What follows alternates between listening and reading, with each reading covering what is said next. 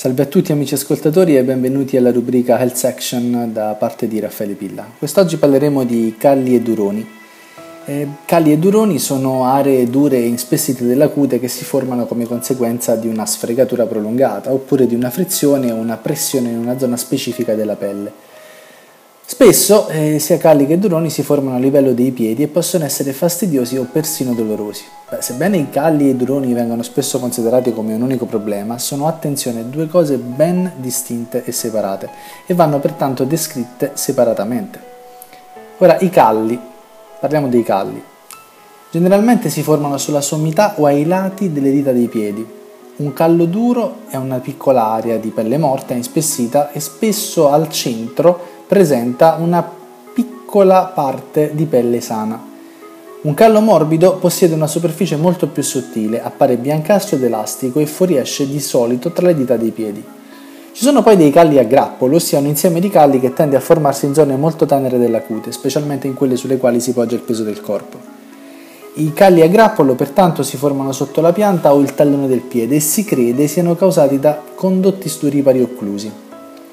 I droni invece sono aree di cute dure e ruvide che si possono sviluppare eh, anche sulle mani, oltre che sui piedi, e comunque in ogni luogo, in ogni area in cui avvenga una frizione ripetuta, persino sul mento di un violinista ad esempio. Come i calli, i droni presentano svariate forme, svariate varianti.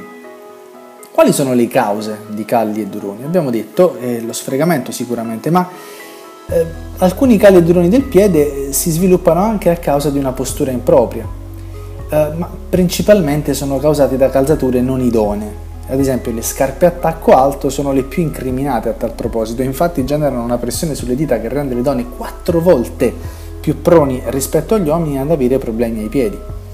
Altri fattori di rischio includono le deformazioni del piede stesso e quando si indossano le scarpe senza calzini, il che porta il piede a subire una maggiore frizione all'interno della calzatura. Abbiamo poi gli sfregamenti o pressioni che possono causare sia calli morbidi che duroni plantari. Se voi o i vostri bambini sviluppate un durone che non abbia chiari segni di pressione, fatelo comunque controllare da un podologo o da un posturologo, poiché potrebbe essere una verruca, quindi causata da un'infezione virale, oppure un'infezione generica causata da un corpo estraneo, come una scheggia intrappolata ad esempio sotto la pelle. I nostri piedi passano la maggior parte del loro tempo in ambienti chiusi e umidi che si prestano bene per lo sviluppo di infezioni batteriche e fungine. Le infezioni da stafilococco possono aver luogo quando i batteri si insidiano nelle screpolature della pelle ed inducono la pelle infetta a scaricare fluidi infetti o pus. Quali sono i sintomi più importanti di calli e duroni? Beh, un durone è un'area di pelle morta compatta che può insorgere ovunque nell'organismo a causa di una frizione ripetuta. Ci sono tuttavia diversi nomi comuni che vengono utilizzati per questo problema, a seconda del tipo di durone.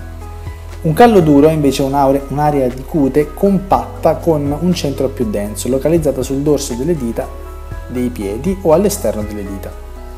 Poi c'è un callo morbido, è un'area di cute morbida con un centro sottile e liscio e si trova tra le dita dei piedi. Poi abbiamo i calli a grappolo, che sono degli insiemi di piccoli calli spesso a forma di cerchio, spesso dolorosi, che appaiono sul tallone e sulla pianta del piede. E infine abbiamo i calli plantari, ossia un callo che appare chiaramente sotto la pianta del piede. Andata bene, spesso, come da protocollo dei podologi e di alcuni chirurghi, si tende a ripulire la zona keratinica presente a livello del callo del durone, scavando Tuttavia questo può risultare in una neoformazione immediata di un altro stato keratinico che richiederà una nuova rimozione in futuro e così via, un po' un cane che si morde la coda. Ci sono poi dei rimedi da banco in farmacia. Quelli più utilizzati sono delle pomate o soluzioni a base di acido salicilico da applicare una volta al giorno per un periodo più o meno prolungato di tempo, in base alla natura della formazione. Tra i nomi commerciali più utilizzati ricordiamo la pomata lucertola, i cerotti califughi della marca Dr. Ciccarelli, Dr. Scholl, Compide e altri. Oltre chiaramente a preparati galenici che però possono variare di farmacia in farmacia.